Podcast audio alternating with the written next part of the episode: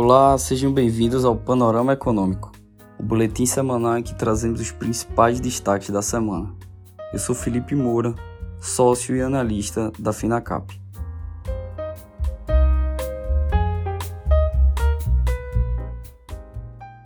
O Ibovespa apresentou uma realização de preços após a sequência de altas observada durante as últimas semanas. A queda nos preços foi pautada mais uma vez devido a novidades no projeto do arcabouço fiscal, que agora tramita para aprovação no Congresso Nacional. A íntegra da proposta de arcabouço fiscal apresentada pelo governo federal ao Congresso na terça-feira provocou forte reação negativa nos mercados locais. Ainda que as diretrizes da regra apresentada no mês passado tenham sido mantidas, a percepção dos investidores é que o texto é mais frouxo do ponto de vista dos gastos. Embora o material não tenha trazido grandes novidades em relação às indicações iniciais, uma potencial dificuldade de execução do plano tem aumentado a preocupação dos agentes, conforme ilustrado pelo episódio da desistência do governo em taxar compras online de até 50 dólares em sites estrangeiros, visto como uma derrota para a equipe econômica e reforçando a tese de que o presidente Lula continuará a intervir na pasta econômica.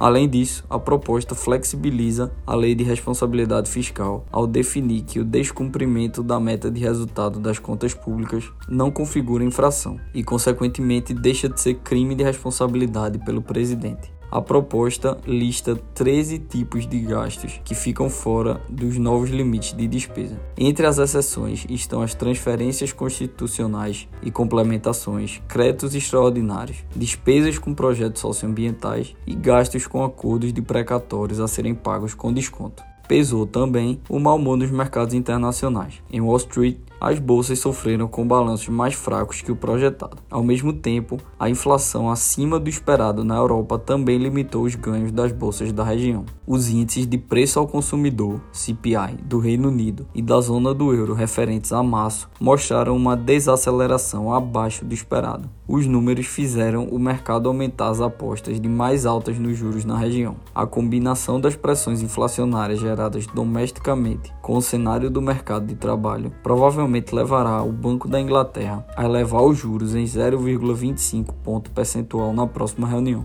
para 4,5%, segundo economistas. Esse foi mais um boletim semanal Panorama Econômico. Obrigado e até a próxima semana.